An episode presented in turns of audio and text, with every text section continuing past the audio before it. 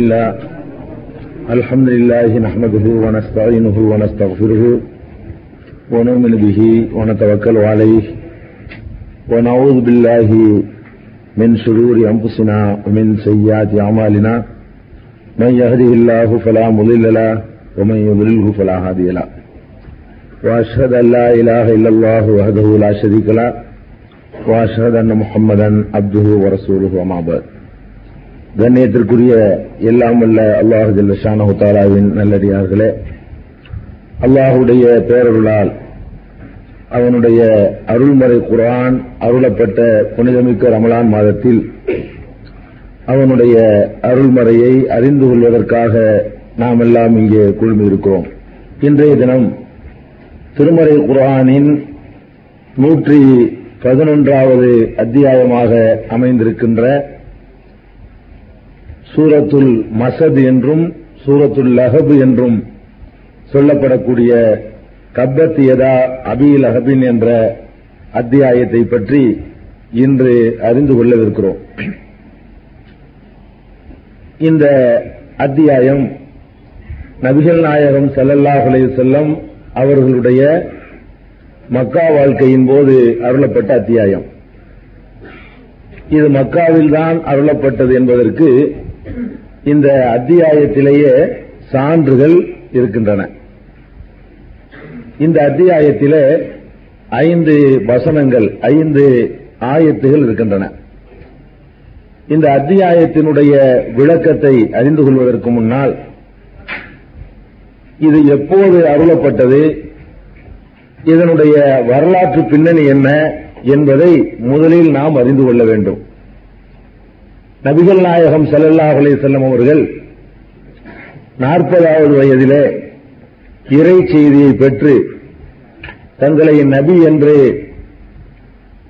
பிரகடனப்படுத்திய பிறகு வேறு எந்த பணியையும் அல்லாஹு ஜல்ல அவர்களுக்கு வழங்கவில்லை. ஆரம்பத்தில். இக்ரா பிஸ்மி ரப்பிக் கலக் உமது இறைவனுடைய திருநாமத்தால் ஓதுவீராக என்ற வசனத்தை அருளிய பிறகு அல்லாவிடமிருந்து வந்த உத்தரவு என்னவென்று சொன்னால் உண்மை தூய்மைப்படுத்திக் கொள்வீராக என்பதுதான். யா யுகல் முத்தசிர் கும்ப அந்தீர் ரப்பக கப்பீர் ஓ சியாபக தஹீர் என்று அல்லாஹ் ரபுல் ஆலமீன் இந்த இரண்டாவதாக இந்த அத்தியாயத்தை அருள்வான். இதுல என்ன கட்டளை இடுறான்னு சொன்னா போர்வை பொருத்திக் கொண்டிருப்பவரே எழுந்து உமது இறைவனை பெருமைப்படுத்துவீராக. உம்முடைய ஆடைகளை தூய்மைப்படுத்திக் கொள்வீராக. அசுத்தங்களில் இருந்து விலகிக் கொள்வீராக. இதுதான் ஆரம்பத்தில் பெருமானார் செல்லா அலை செல்லமுக்கு அல்லாஹ் இட்ட கட்டளை. அடுத்த ஆளுக்கு சொல்லக்கூடிய கட்டளை அது வரைக்கும் வரல. அவங்க நீ ஒழுங்கா நடந்துக்கங்கிறது மட்டும்தான் ஆரம்பத்தில். அதுக்கப்புறமேல அல்லாஹ் ரபுல் ஆலமின் என்ன செய்யறான்னு கேட்டா அவங்கள பிரச்சாரம் செய்யுமாறு கட்டளையிடுறான். அந்த பிரச்சாரத்தை கூட அல்லாஹ் எப்படி கட்டளையிடுறான்னு சொன்னா எடுத்த எடுப்புலையே அவங்க அகில உலகத்துக்கும் பிரச்சாரம் செய்யுமாறு எல்லாம் கட்டளை இல்லை அரபு நாட்டுக்கு பூரா பிரச்சாரம் செய்யுமாறு எல்லாம் கட்டளை இடல மக்காவில் உள்ள மக்களுக்கு பூரா பிரச்சாரம் பண்ணு அப்படின்னு கட்டளை இடல எடுத்த எடுப்புல நீ ஒழுங்கா இருந்துக்கன்னு சொன்ன அல்லாஹ் ரபுல் ஆலமி ரெண்டாவது அவர்களுக்கு கொடுக்கிற பணி என்னன்னு சொன்னா உன்னுடைய சொந்தக்காரங்களுக்கு சொல்லு. முத முதல்ல ரசூல் சல்லா அலை செல்லவங்க சொந்தக்காரங்களுக்கு மாத்திரம்தான் நபி அனுப்பப்படுறாங்க. அப்படி பார்த்தோம்னு சொன்னான் வேற வேலைகள்லாம் எல்லாம் கொடுக்கவே இல்லை. நீ என்ன செய்யணும்னா உன்னுடைய உறவினர்களுக்கு சொல்லணும். இது ஒரு காலகட்டம். கொஞ்ச காலம் வரைக்கும் உறவினர்களையே சந்திச்சு சொந்தக்காரங்களுக்கே சொல்லிக் கொண்டிருக்கும் பொழுதுதான் மக்காவில் உள்ளவங்களுக்கு லிசுதி ரபிஹி உம்மல் குரா உமன் ஹவுலஹா. ஊர்களுடைய நகரங்களுடைய தாயாக இருக்கிற மக்காவையும் அதை சுற்றி உள்ள பகுதிகளையும் நீ எச்சரிக்கணும். அப்படின்னு அல்லாஹ் சொன்னான். அதுக்கப்புறம் கொஞ்சம் காலம் கழிச்சு தான் உமா அரசல் நாக்க இல்லா ரஹமத்தல் இல்ல ஆலமீன். அகில உலகுக்கும் உன்னைய வந்து ரஹமத்தை அனுப்பி இருக்கிறோம் உமா அரசல் நாக்க இல்லா காபத்தல் இன்னாஸ் எல்லா மக்களுக்கும் உன்னை வந்து அனுப்பி இருக்கிறோம் அப்புறமேல அல்லாஹ் சொன்னான். அப்ப கூட அந்த காலத்துல வாழ்ந்தவர்களுக்கு மட்டும்தான் அல்லாஹ் வந்து ரசூல்னு சொல்லி இருந்தான் அதுக்கப்புறமேலே ஒரு வசனத்தை அனுப்பி வாகரீன மின்கும் லம்மா எல்ஹூபியும் இவர்களோடு சேராத இனி வரக்கூடிய மக்களுக்கும் இவர் வந்து ரசூலாக இருக்கிறார்னு சொல்லி கேம நாள் வரைக்கும் ரசூலுங்கிறது அப்புறமேல் வருது. பெருமானார் ஸல்லல்லாஹு செல்லும் அவர்களுடைய தூதுத்துவ பணி ஆரம்பத்துல அவங்க தங்களை ஒழுங்கா நடத்திக்கிறதுங்கிறது மாத்திரம்தான். ரெண்டாவது சொந்தக்காரங்க. மூணாவது மக்காவாசிகள். அப்புறம் மேல அந்த உலக மக்கள் எல்லாம். அதுக்கப்புறம் கேம நாள் வரைக்கும் அப்படின்னு சொல்லி ஒரு அஞ்சு தரமாகத்தான் பெருமானார் சல்லா அலைஹி அவர்களுடைய பணியை அல்லாஹ் வந்து பிரிச்சு பிரிச்சு ஒப்படைக்கிறான். இப்ப முத முதல்ல சொந்தக்காரங்களுக்கு சொல்லுங்கிற கட்டளை வந்த உடனே வாழ்ந்து அசீரத்தக்கல் அக்ரபியின் உங்களுடைய நெருங்கின சொந்தக்காரங்களை கூப்பிட்டு எச்சரிக்கை பண்ணு அப்படின்னு ஆயத்து வந்த உடனே பெருமானார் சல்லா அலைஹி வஸல்லம் அவர்கள் எல்லா சொந்தக்காரங்களையும் கூப்பிடுறாங்க. யார் யார் உறவினர்கள் இருக்காங்களோ தகப்பன் வழியில உள்ள உறவினர்கள் தாய் வழியில உள்ள உறவினர்கள் இப்படி எல்லா சொந்தக்காரங்களையும் கூப்பிட்டு சபா மலையில சபா மருவான் நம்ம ஹஜ்ஜிக்கு போனவங்களுக்கு தெரியும். இப்ப வேற மாதிரி அதை அமைச்சு வச்சிருக்கான் அப்ப வெறும் மலையா மாத்திரம் இருந்துச்சு. அந்த சபாங்கிற மலை மேல ஏறி நின்று கொண்டு அந்த மக்களுக்கெல்லாம் ஒரு உபதேசம் பண்றாங்க. என்ன உபதேசம்? நான் ஒரு செய்தியை உங்களுக்கு சொல்ல போகிறேன். இந்த மலைக்கு பின்னால் இருந்து எதிரிகள் உங்களை தாக்குவதற்காக வந்து கொண்டிருக்கிறார்கள் என்று நான் சொன்னால் அதை நீங்கள் நம்புவீர்களா அப்படின்னு சொந்தக்காரங்கள்ட்ட கேட்கிறாங்க சொந்தக்காரங்க எல்லாரும் ஏகமானதா சொன்னாங்க கண்டிப்பா நம்புவோம். ஏன்னு கேட்டா இதுக்கு முந்தி நீங்க பொய் சொல்லி நாங்க பார்த்தது இல்ல. நாங்க போய் இந்த மலையில ஏறி நாங்க பார்த்துட்டு தான் நம்புவோம்னு சொல்ல மாட்டோம். நீங்க சொன்னாலே போதும் நாங்க நம்பிக்கிறோம் அப்படின்னு சொல்லி அவ்வளவு சொந்தக்காரங்களும் சொன்னாங்க. உடனே பெருமானார் ஸல்லல்லாஹு செல்லம் என்ன செஞ்சாங்க? அப்படியானால் ஒரு கொள்கையை நான் கொண்டு வந்திருக்கிறேன்.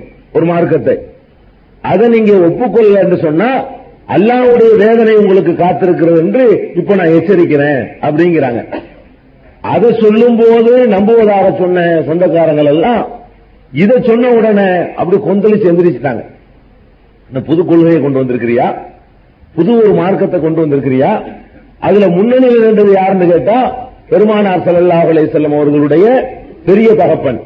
பெரிய தகப்பனார் அவங்க அத்தாவுடைய அண்ணன். அவருடைய சொந்த பேர் அப்துல் உஸ்ஸா. அவருடைய பட்ட பேர் அபுல் அகபு இந்த அபுல் அகபுங்கிறவர் தான் முத முதல்ல எந்திரிச்சு என்ன பண்றான்? தப்பன் லக்க சாயிரல் எவும் காலமெல்லாம் உனக்கு நாசம் உண்டாகட்டும் கேடு உண்டாகட்டும். அலிஹாதா ஜமாத்தனா? இதற்காகத்தான் எங்களை நீ அழைத்தாயா? இது புகாரி உள்பட எல்லா நூல்கள்லையும் இந்த சம்பவத்தை நீங்க காணலாம். எல்லா ஹதீஸ் நூல்கள்லையும் தப்சீருங்கிற பகுதியை எடுத்து பாத்தீங்கன்னா இந்த சம்பவம் இடம் பெற்றிருக்கும். அப்ப அபுல் அஹபு வந்து என்ன பண்றான்? முத முதல்ல எதிர்க்கிறான். ரசூல் சல்லா அலை செல்லும் இந்த செய்தியை முத முதல்ல அப்பதான் சொல்றாங்க. இதுக்கு முந்தி ஒன்றும் சொல்லல. அதுக்கு முந்தி அவங்க மட்டும்தான். சொந்தக்காரங்களுக்கு எச்சரிக்கை பண்ணுன்னு சொன்ன உடனே பெருமானார் செல்லா அலைஹி செல்லும் சொந்தக்காரங்களை கூப்பிட்டு முதல் எச்சரிக்கை பண்றாங்க. இந்த மாதிரி ஒரு கொள்கையை கொண்டு வந்திருக்கிறேன். ஏகத்துவ கொள்கை லாயிலா இல்லல்லா இதை ஏத்துக்கலன்னா அல்லாவுடைய வேதனை உங்களுக்கு வரும். இப்படின்னு சொன்ன உடனே உடனே வந்து அபுல் அஹப் முத முதல்ல எதிர்த்து என்ன செய்யறான்? கடுமையான முறையில ஆட்சேபனையை எழுப்புறான். நாசமா போட்டு சொல்றான். இன்னொரு அறிவிப்புல மண்ணை வாரி தூற்றினான் என்ற இருக்குது. மண்ணை வாரி தூத்திட்டு நீ நாசமா போகணும். இதுக்கு தான் எங்களை எல்லாம் சொந்தக்காரங்க எல்லாம் கூப்பிட்டியா? அப்படின்னு சொல்லி பெருமானா செல்லல்லா அலைஹி வஸல்லம் அவர்களை பார்த்து சபிக்கிறான். உடனே அதை கண்டிக்கிற விதமாகத்தான் அல்லாஹ் ரபுல் ஆலமி இந்த அத்தியாயத்தை அருளலாம் இல்ல முகமது நாசமாக மாட்டாரு. தப்பத் யதா அபீல் அஹபின் அபூல் அகபுடைய கைகள் நாசமாகட்டும். நாசமாகி விட்டது. அப்படின்னு சொல்லி அல்லாஹ் ரபுல் ஆலமீன் பெருமானார் ஸல்லல்லாஹு அலைஹி செல்லம் அவர்கள் அபுல் அகபுங்கிற அவங்க பெரிய தகப்பன் திட்டியதற்காக சபித்ததற்காக அல்லாஹ் பொறுப்பேற்றுக் கொண்டு என்ன செய்யறான்? அவருக்கு எதிராக ஒரு அத்தியாயத்தையே அருளிட்டான். இன்னைக்கு வரைக்கும் பதினாலு நூற்றாண்டுகளாக அந்த அத்தியாயம் திருமலை குரான்ல இருக்குது. இதுல நேரடியாக இதனுடைய அர்த்தத்துக்கு போறதுக்கு முன்னாடி இன்னமும் கொஞ்சம் விவரமாக இதை நம்ம தெரிஞ்சுக்கணும் இந்த அபுல் அகபுங்கிறவன் ஏற்கனவே ரசூல் சல்லா அலிஸ்லத்தின் மீது ஒரு பகையோ வெறுப்போ குடும்பத்துக்குள்ள அப்படி இருக்க தானே செய்யும்?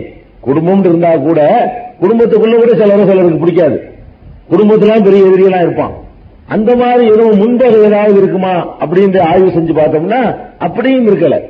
பெருமானார் செல்லல்லா அலை செல்லம் அவர்கள் மீது மற்ற பெரிய தகப்பனார்கள் ஏன்னா தகப்பனார்கள் இறந்துட்டாங்களே. பெரிய தகப்பனார்கள் அரவணைப்புல தான் வளர்றாங்க வளர்றாங்க. அப்ப தகப்பனார் இறந்த உடனே பாட்டனார் தான் வளர்க்கிறாரு. யாரோ பெருமானார் ஸல்லல்லாஹு செல்லத்தை அப்துல் முத்தலிப் தான் வளர்க்கிறாரு. அப்துல் முத்தலிபு மரணிக்கிற நேரத்தில் இந்த குழந்தையை யார் வளர்ப்பது என்பதுல போட்டி போட்டான் அவன். அவ்வளவு பிரியம். ரசூல் செல்லா அலுவலத்தின் மீது ரசூல்னு தெரியறதுக்கு முன்னாடி வரைக்கும் அபூல் அஹபுக்கு வந்து அவ்வளவு பிரியம். அபு தாலிபுக்கு அவனுக்கும் போட்டியே நடக்குது. நான் தான் என் பராமரிக்குவேன். என் தம்பி பிள்ளைய நான் தான் வளர்ப்பேன். அப்படி எல்லாம் சொன்னவன் யாரு? இந்த அபுல அவ்வளவு பிரியம் பெருமானார் ஸல்லல்லாஹு அலைஹி மீது இந்த குழந்தை பருவத்தில் அவ்வளவு பிரியம் வைத்திருந்தவன் அபுல் அஹப் அது மாத்திரம் இல்லாம அப்துல்லா இறந்து போயிருக்காரு ஆமினா வந்து ரசூல் சல்லாசத்தை பெற்றெடுக்கிறாங்க. பெற்றெடுத்தவன இந்த செய்திய அபுல் அஹபிட்ட ஓடோடி வந்து சொல்றாங்க. அவங்க அபுல் அஹபுடைய அடிமையாக இருந்த சுவைபா சுவைபா என்ற பெண்மணி அபுல் அஹபுடைய அடிமை. இந்த சந்தோஷ செய்தியை சொன்னதுக்காக வேண்டி அந்த பெண்ணுக்கு விடுதலை கொடுத்தான். நீ எனக்கு அடிமையா இருக்க வேண்டியதில்லை. ஒரு நல்ல மகிழ்ச்சிகரமான செய்தியை எனக்கு கொண்டு வந்திருக்கிறேன்னு சொல்லி அவ்வளவு பிரியம். அந்த ரசூல் பிறந்த நேரத்திலையும் அவ்வளவு சந்தோஷம். அவங்க விவரம் தெரிஞ்சு ஒரு ஆறு ஏழு வயசா இருக்கிற நேரத்துல பாட்டனார் இறந்து போறாரு. அந்த நேரத்துல பராமரிக்கிறதுல போட்டி இப்படி பெருமானார் செல்லல்லா அலை செல்லத்தின் மீது ரொம்ப பிரியம் வச்சிருந்தவன் அபுல் மற்ற மற்ற சொந்தக்காரங்க எல்லாம் விட. அபு தாலிபுக்கும் இவனுக்கும் போட்டின்னே சொல்லலாம். அவ்வளவு பிரியம் வைத்திருந்தவன் தான் அபுல் அஹபு அப்ப சொந்தக்காரர்கள் சொந்த பகைக்காக நான் எதிர்க்கலைங்க. அந்த கொள்கையை சொன்ன ஒரு காரணத்திற்காக அதுக்கு முன்னாடி வரைக்கும் மரியாதை பண்ணி நீங்க பொய்யோ சொன்னது இல்லை என்றெல்லாம் பெருமானார் செல்லா அலைஹி செல்லத்தை புகழ்ந்து சொன்ன அபுல் அபு பெரிய தகப்ப இந்த செய்தியை சொன்ன உடனே ஓரிரை கொள்கையை சொன்ன உடனே உங்களுடைய முன்னோர்கள் சொன்னதை எல்லாம் விட்டு விடுங்கள் அப்படின்னு சொன்னாங்க. உத்தரவுக்கு மா கா- மா கால ஆபாவுக்கும் உங்களுடைய பெற்றோர்கள் என்னவெல்லாம் சொல்லி தந்திருக்கிறாங்களோ அதையெல்லாம் விட்டுருங்க. நான் சொல்றது நீங்க கேளுங்க அப்படிங்கிற கொள்கையை சொன்ன உடனேயே அந்த செகண்ட்ல ஒரு எதிர்ப்பு வருது பெருமானார் ஸல்லல்லாஹு அலைஹி அப்ப இந்த வரலாற்று பின்னணியிலிருந்து நம்ம பல விஷயங்களை தெரிந்து கொள்ள வேண்டியிருக்கு. இந்த ஆயத்து சூறாவுக்குள்ள நுழைவதற்கு முன்னாடி இந்த சூறா அருளப்பட்ட அந்த சம்பவத்தை அடிப்படையாக வைத்து சில விஷயங்களை நம்ம அறிந்து கொள்ளணும். என்ன? சத்தியத்தை எடுத்து சொல்றதா இருந்தால் ஹக்க வந்து சரியான விதத்தில் எடுத்து சொன்னோம்னு சொன்னா நம்முடைய குடும்பத்தில் இருந்த சொந்தக்காரங்கள்ல இருந்த எதிர்ப்பு கிளம்பும். நேற்று வரைக்கும் அவங்க நம்மளை எதிர்த்திருக்க மாட்டாங்க. நேற்று வரைக்கும் நம்மளுக்கு எல்லா வகையிலும் உறுதுணையா இருந்திருப்பாங்க. அப்படிப்பட்ட சொந்தக்காரர்களை கூட என்ன செய்வாங்க? எதிர்ப்பாங்க. இன்னைக்கு நம்ம பார்த்துட்டு தான் இருக்கிறோம். இன்னைக்கு ஏகத்துவ கொள்கையை சொன்னோம்னு சொன்னா நம்ம தகப்பனாரும் நம்மளை எதிர்க்கிறாங்க நம்ம பாட்டனார் எதிர்க்கிறாங்க நம்ம மாமா மச்சாமாரும் எதிர்க்கிறாங்க. இதாங்க கரெக்டான கொள்கைன்னு சொன்னா உடனே எதிர்ப்பு எங்க தீவிரமா வருதுன்னா குடும்பத்துல இருந்தா வருது. அப்ப இந்த மாதிரியான ஒரு சூழ்நிலையை தான் பெருமானார் ஸல்லல்லாஹு செல்லும் அவர்களும் சந்திக்கிறாங்க. அப்ப இந்த மாதிரி எதிர்ப்பு வருத சொந்தக்காரங்களுக்கு மத்தியில சண்டை வருத அப்படிங்கிறதுக்காக பெருமானார் செல்ல அலைஹி செல்லும் அந்த பணியை விட்டுட்டாங்களா? அதுக்கு பிறகு என்ன தீவிரமா தான் செஞ்சாங்க. நம்ம என்ன நினைக்கிறோம்? சொல்றதுனால நமக்குள்ள குடும்பத்துக்குள்ள பகை வருத குடும்பத்துக்குள்ள பூசல் வருத வரத்தான் செய்யும். ஆரம்பமே பகைகளை ஆரம்பிக்குது. முதல் பிரச்சாரம் இதுதான். பெருமானார் ஸல்லல்லாஹு அலைஹி வஸல்லமுடைய ஃபர்ஸ்ட் பிரச்சாரம் இதுதாங்க. முதல் பிரச்சாரத்துல எதிர்ப்பு வரத்தான் செய்யுது. பிரச்சாரம் பண்றதுக்கு முன்னாடி வரைக்கும் எதிர்ப்பு இல்லை. என்னைக்கு நீங்க ஹக்க சொல்றீங்களோ அதை ஏற்றுக்கொள்ள மனம் இல்லாதவர்கள் அதுக்கு நசீப் இல்லாதவர்கள் அதை கடுமையா எதிர்ப்பாங்க. இன்னொன்னு நீங்க கவனிக்கணும்.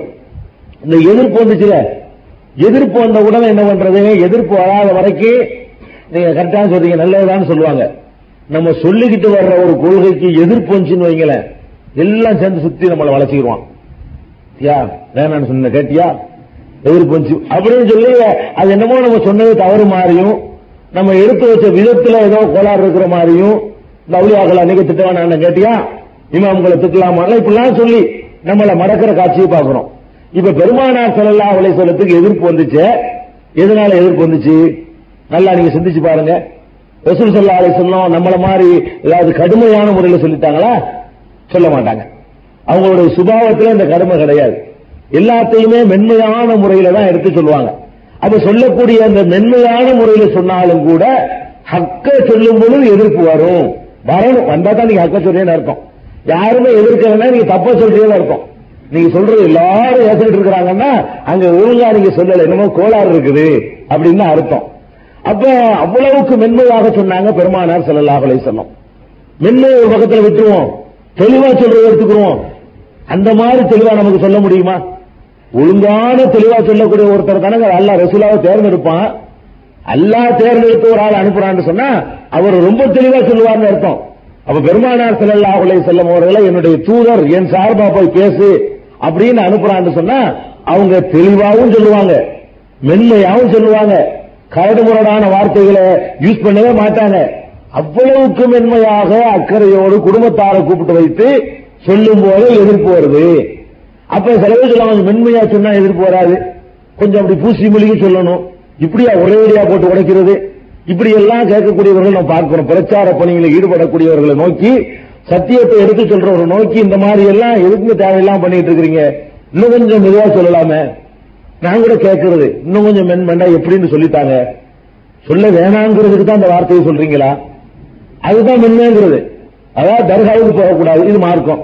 இது மென்மையா எப்படி சொல்றது? போனாலும் போகலாம் போகட்டாலும் அப்படி சொல்லணும். அதான் மென்மையா போகக்கூடாது போகக்கூடாது கூடாதுங்கிறத கூடாது தானே சொல்லணும். அப்ப கூடாதுங்கிறத கூடாதுன்னு சொன்னா இப்படி எல்லாம் கடுமையா சொல்லக்கூடாது. சரி கூடாதுங்கிறத கடுமை இல்லாம மென்மையா சொல்றதுக்கு ஒரு வார்த்தையை எனக்கு சொல்லிட்டாங்க யாரும் சொல்லித் தர முடியாது. ஹராம ஹராமுன்னு தான் சொல்லணும். ஹலால ஹலால் தான் சொல்லணும். சிறுக்க சிறுக்குன்னு தான் சொல்லணும். விதத்தை விதத்துன்னு தான் சொல்லணும். அப்ப எவ்வளவு நீங்க மென்மையாக அப்படி பூசி மெழுகி ஐஸ் வச்சு அவனுக்கு விருந்த போட்டு சொன்னாலும் சரி எதுக்குறான் எதிர்ப்பான். அல்ல யாருக்கு ஹிதாயத்து கொடுத்தான் அவனை தவிர யாருக்கு ஹிதாயத்து கொடுக்க அல்ல நாடலையோ யாருடைய உள்ளத்துல எல்லாம் திரையிட்டு இருக்கிறானோ அவன் எதிர்ப்பான். அதனால இந்த அக்க சொல்ற விஷயத்துல இந்த பகை வருது சண்டை வருது குழப்பம் வருது நமக்குள்ள பிரச்சனை வருதுன்னு தயங்க கூடாது பெரிய தகப்பனாரா இருந்தாலும் சரி அப்படிங்கிறதுக்கு தான் இன்னும் சொல்ல போனா பெரிய தகப்பனார் இருந்தார் ஹயாத்துல அதனால அவர் மோதினாரு. தகப்பனார் இருந்து அவரும் மோதிருப்பாரு அப்படி நடந்திருக்கிறாங்க அல்லவா அறிவாயில அவர் தகப்பனார் இல்ல மௌத்தா போயிட்டதுனால பெரிய தகப்பனார் தகப்பனார் நின்றாரு. தகப்பனார் கூட எடுத்திருக்காங்க ரசூல் சொல்லாசத்துக்கு தகப்பனார் இல்ல. அந்த நேரத்தில் ந- தகப்பனார் இருந்திருந்தா அவர் எதிர்த்திருப்பதற்கும் வாய்ப்பு இருக்கு எதிர்ப்பாளர் அவர்கிட்ட சொல்ல முடியாது. இதாயத்து பெற்றிருப்பதற்கும் வாய்ப்பு இருக்குது. இப்ராஹிம் அலி இஸ்லாத்தை அவங்க தகப்பனார் எதிர்த்த மாதிரி ரசூல் செல்லா அலி சொல்லத்தை அவங்க தகப்பனார் எதிர்த்து இதே மாதிரியான வார்த்தையை சொல்வதற்கும் கூட வாய்ப்புகள் இருக்குது. சான்ஸ் சாத்தியம் இருக்குது. அப்ப சொந்தத்தில் இருந்து எதிர்ப்புகள் வருதுங்கிற காரணத்துக்காக வேண்டி கணவன் இருந்து வரும் மனைவி இருந்து வரும் பிள்ளை இருந்து வரும் அண்ணன் தம்பி இருந்து வரும் மாமா மச்சான் இருந்து வரும். இப்படி எல்லாம் ஹக்குன்னு சொல்லி வந்தாலேயே அதுக்கு எதிர்ப்பு வந்துதாங்க தீரும். அதனால எல்லா நபிமார்களும் எதிர்ப்பை சந்திச்சாங்க. முதல் முதல்ல குடும்பத்துல இருந்து எதிர்ப்பு ஆரம்பிக்குது. இஸ்லாமிய பிரச்சாரத்தினுடைய துவக்கமே நல்லதா இல்ல. நம்ம பார்வையில சொல்றதா இருந்தா. இதுதான் நல்ல விதத்துக்கு அறிவுரை வச்சிருக்கிறோம். வந்து நுழைஞ்சா ஊருக்குள் நுழைஞ்சா கலாட்டான் அல்லாவுடைய தூதருக்கு அந்த வேலைதான? சில பேர் சொல்றாங்க சில ஊர்ல பிரச்சாரம் பண்ணுவோம். பண்ணுவோம் அடிக்கடி அடிக்கிறோம். நம்ம போய் அடிக்க போறது நம்மள அடிப்பான். உடனே என்ன சொல்லுவாங்க? இந்த மாதிரி பத்தியா? நீங்க நுழைஞ்ச உடனே கலாட்டா. அப்படின்னா ரசூல்லா கொண்டு சொல்ல போறீங்க. ரசூல் சொல்லா அலை செல்லம் வந்து முத முதல்ல பிரச்சாரத்திலே அஞ்சு வருஷம் பிரச்சாரம் பண்ணி அப்புறமா எதிர்ப்பு வருது. முத முதல்ல போய் சொல்றாங்க இந்த செய்தியை. முத நாளே எதிர்ப்பு. என்னைக்கு ஆரம்பமோ அன்னைக்கு எதிர்ப்பு தொடங்கிடுச்சு அதனால இந்த ஹக்கை எடுத்து சொல்லக்கூடிய எது உண்மை நமக்கு தெரியுதோ? இவங்க எதிர்க்கிறாங்கிற வச்சு எல்லாம் ஹக்கு பாத்துல இடப்படாதீங்க. இவ்வளவு பேர் எதிர்க்கிறாங்களே. நம்ம அத்தா ஒரு பக்கம் எதிர்க்கிறாரு அம்மா ஒரு பக்கம் எதிர்க்கிறாங்க மாமா ஒரு பக்கம் எதிர்க்கிறாங்க. இது தவறா இருக்குமோ? இந்த எண்ணம் நமக்கு வந்துடக்கூடாது. அப்படி வரல ரசூல் சொல்லாசத்துக்கு இன்னும் சொல்ல போனா அதுக்கு தான் அல்ல கட்டுமோ ரசூல்லா அவரை சொந்தம்னு கூட பார்க்கல. எவ்வளவு கடும் வார்த்தை ஜாம நாள் வரைக்கும் நிலைச்சிருக்கக்கூடிய இந்த வார்த்தையை குரான்ல எல்லாம் போட்டு விட்டானே இன்னைக்கு வரைக்கும் அபுல் அஹபா நம்மளும் சேர்ந்து திட்டிட்டு இருக்கிறோமே. இந்த சூறா ஓதும் போதில் தான் என்ன செய்யறோம்? அபுல் அஹபா நம்மளும் சேர்ந்து அல்லாஹ் சொன்ன அந்த சொல்ல சொல்லி திடீர் தானே இருக்கிறோம்? எவ்வளவு பெரிய இருக்காரு? யாருடைய பேரும் வரல திருக்குறான்ல. திருக்குறான்ல பெருமானார் ஸல்லல்லாஹு செல்ல முடிய உம்மத்துல ரெண்டே ரெண்டு பேர் தான் வந்திருக்கு. நல்லடியார்கள் என்றா ஜெயிதுடைய பேர் வந்திருக்கு சஹாபி. அந்த வளர்ப்பு மகன். கெட்டவன்ல வந்திருக்குன்னா அந்த பேர் தான் வந்திருக்கு. அபுல் வேற யார் பேரும் குரான்ல கிடையாது. அதுக்கு முந்தின சமுதாயத்தில் வந்து பிறவனா பேர்லாம் வருது. ரசூல் ஸல்லல்லாஹு அலைஹி வஸல்லமுடைய உம்மத்துல அன்றைக்கு வாழ்ந்த மக்கள்ல யாருடைய பேராவது குரான்ல வந்திருக்குன்னா ரெண்டு பேர் பேர் தான் ஒன்னு ஜெயிது பேர் சொல்லி வந்தது. இன்னொன்னு இந்த அபுல் ஜெயிதுங்கிற ஒரு சகாபி அபுல் அஹப் எதிரி. அப்ப இந்த அளவுக்கு அல்லாஹ் ரபுல் ஆலமீன் வந்து இந்த உறவு உறவு இதுக்கெல்லாம் முக்கியத்துவம் கொடுத்துறாத. ஹக்கு பாத்திலுக்கு தான் முக்கியத்துவம். இது சரி இது தவறு. அதுலதான் நிக்கணும். சரின்னா சரிதான். உலகமே எதிர்த்தாலும் சரிதான். தவறுனா தான் எல்லாரும் சேர்ந்து அதை ஆதரவு கொடுத்தாலும் சரி தவறுக்கு. அதை பத்தி நம்ம கவலைப்படக்கூடாது. அப்படிங்கிற ஒரு பாடத்தை தான் இந்த சூரா அருளப்பட்டவனுடைய பின்னணி வரலாற்று பின்னணி நமக்கு சொல்லுது. அல்லாஹ் என்ன சொல்றான் இதுல? நேரடியாக அவர் செய்துக்குவாங்க தப்பத் எதா அபீல் அஹபின் அபுல் அஹபுடைய இரண்டு கைகளும் நாசமாகட்டுமாக அழிந்து போகட்டுமாக. உன்னை வந்து அழியத்து சொன்னான்ல? உன் மேல மண்ணை வாரி வீசி நாசமா போன்னு சொன்னான்ல அவன் நாசமா போகட்டும் அப்படின்னு சொல்லி அல்லாஹ் வந்து ஒரு கடுமையான வாசகத்தை பிரயோகிக்கிறான். மா அகுனா அன்ஹு உமா கசப். இவன் திரட்டிய செல்வங்களும் இவனுக்கு பாபூர்வீகமாக இருந்த சொத்துக்களும் சொத்துனா ரெண்டு வகையில் ஒருத்தனுக்கு இருக்கும்ல. ஒன்னு அத்தா அம்மா விட்டுட்டு போன சொத்து இருக்கும். அல்லது அவன் சம்பாதிச்ச சொத்து இருக்கும். ரெண்டும் நல்லா குறிப்பிடுறான். மாகுனா அன்பு மாலுகு அவனுடைய பூர்வீக சொத்துக்களும் சரி ஒமா கசப் அவனே சம்பாதித்த சொத்துக்களாக இருந்தாலும் சரி அது அவனை காப்பாற்றப் போவதில்லை. மா அகுனா அன்ஹு மாலுகு ஒமா கசப். இவன் நாசமா போக போறான்னு சொல்றமே இந்த நாசத்தில் இருந்து அவனுடைய சொத்துக்களோ அவனுடைய பூர்வீக சொத்துக்களோ அவனை காப்பாற்ற முடியாது. எங்க இருந்து காப்பாற்ற முடியாது? நாரன் ராத்தல் அஹபின் இவனுக்கு பேர் அபுல் அகபு பாருங்க. அதுக்காக வேண்டி பொருத்தமான வார்த்தை போறோம் அபூல் அகப்புண்டா நெருப்பின் தந்தைன்னு அர்த்தங்க. இவனுடைய பேரு அது இல்ல. இவனுடைய பேரு வந்து அப்துல் உஸ்ஸா. உஸ்ஸான்னு சொன்னா மக்காவுல காபத்துல்லாவுல இருந்த முன்னூத்தி அறுபது சிலையில ஒரு சிலைக்கு பேர் உஸ்ஸா. லாத்து மனாத்து உஸ்ஸா இப்ராஹிமு இஸ்மாயில் இப்படி முன்னூத்தி அறுபது சிலைகளை காபத்துல்லாவுல வச்சிருந்தான். அதுல ஒரு சிலைக்கு பேர் என்ன? உஸ்ஸாங்கிறது. இவனுக்கு பேர் எப்படி வச்சிருந்தாங்கன்னா அப்துல் உஸ்ஸா. இந்த உஷாங்கிற சாமிக்கு இவன் அடிமை அப்படின்னு சொல்லி பேர் வச்சிருந்தாங்க. இது அவனுடைய இயற்கை பேரு.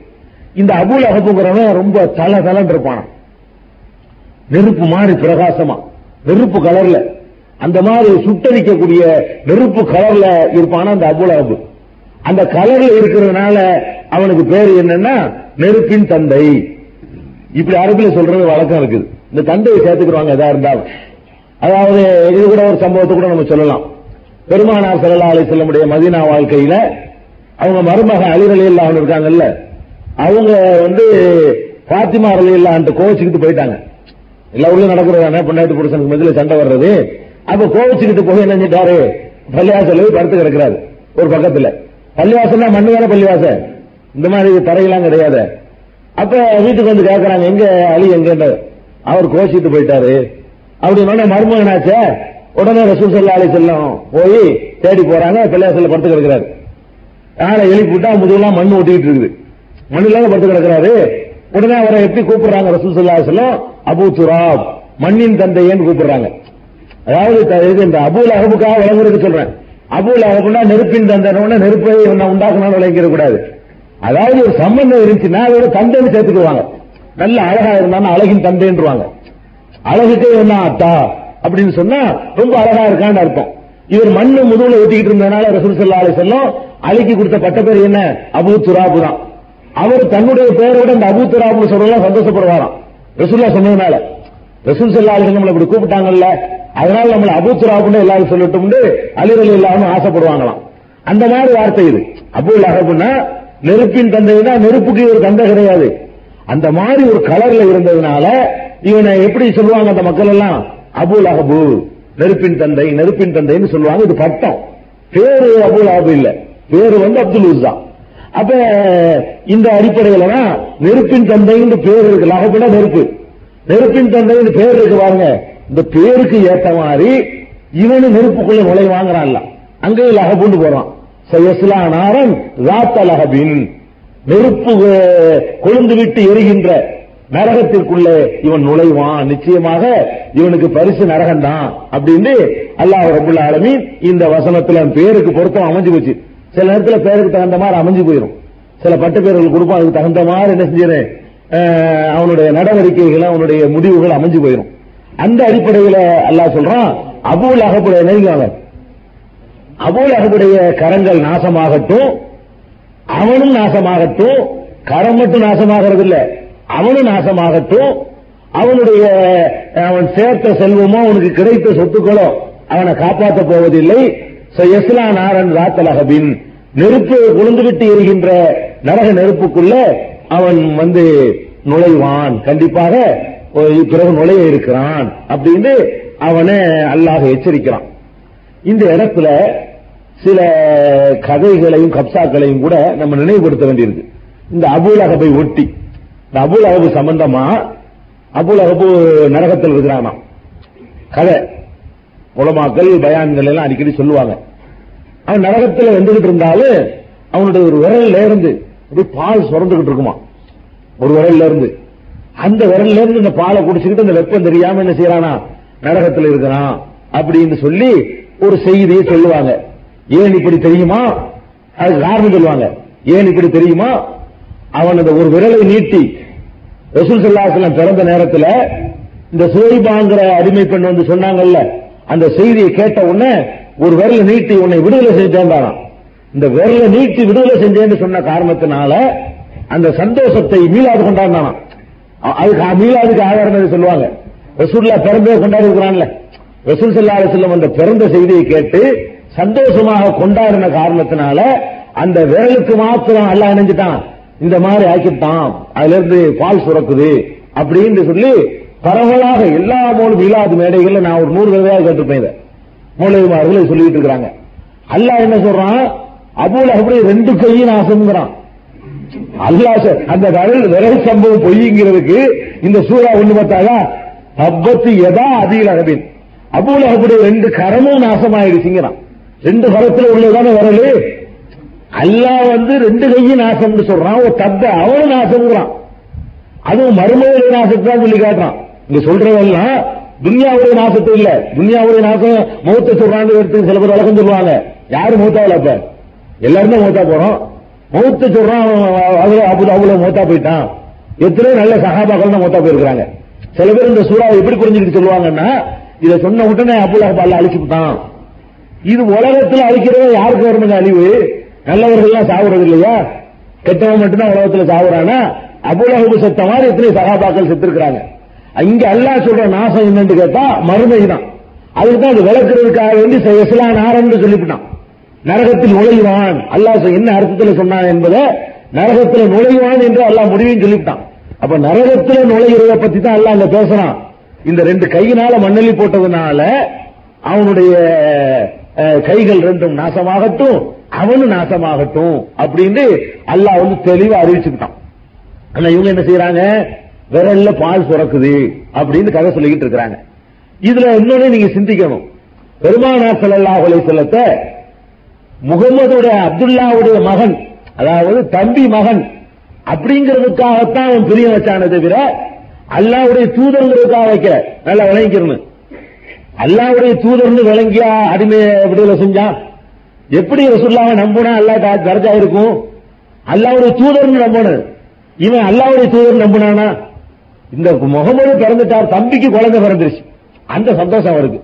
இது உங்களுக்கு ஒரு எனக்கு வருமே யாருக்கா நம்ம நம்ம தம்பிமார்களுக்கு குழந்தை பிறந்துருச்சுன்னா சுகப்பிரசவம் ஆயிடுச்சுன்னு சொன்னா அப்ப நம்மளுக்கு என்ன செய்யும்? ஒரு சந்தோஷம் வரத்தானே செய்யும்? இந்த சாதாரண எல்லாருக்கும் இருக்கக்கூடிய ஒரு சந்தோஷம் இருந்துச்சே தவிர இதுல மார்க்க ரீதியா இதுல என்ன பெரிய தர்ஜா இருக்குது? இவன் அந்த அடிமையை விடுதலை செஞ்சது வந்து அல்லாவுடைய தூதர் சிறந்த படைப்பை பெற்றெடுத்து விட்டார்கள் வழங்கி அதுக்காக வேண்டி ஈமான் கொண்ட அவன் அடிமையை விடுதலை செஞ்சா இந்த காரியத்துக்கும் அல்லாஹ் ஏதாவது நன்மை செய்வானா? இந்த காரியத்துக்கும் அல்லாஹ் ஏதாவது கூலியை கொடுப்பானா? அப்ப இவன் வந்து அபுலகபு தன்னுடைய அடிமையை விடுதலை செய்தது வந்து மார்க்க ரீதியா இல்ல. ரசூலுல்லாவின் மீது கொண்ட முகபத்து இல்ல. அப்துல்லாவுடைய மகன் மீது கொண்ட முகபத்து. அல்லாவுடைய தூதர் என்பதற்காக உள்ள பிரியம் இல்ல அது. அல்லாவுடைய தூதர்னு தெரிஞ்சவன் அந்த கையால மண்ணை- மண்ணை வீசுறான். அப்ப அல்லாவுடைய தூதர்னு தெரிஞ்ச உடனே மண்ணை வாரி வீசினா தம்பிக்கு புள்ள பிறந்துச்சுன்னு அந்த வேலை கொண்டு செஞ்சான் தன்னுடைய மகிழ்ச்சியை வெளிப்படுத்தினான்.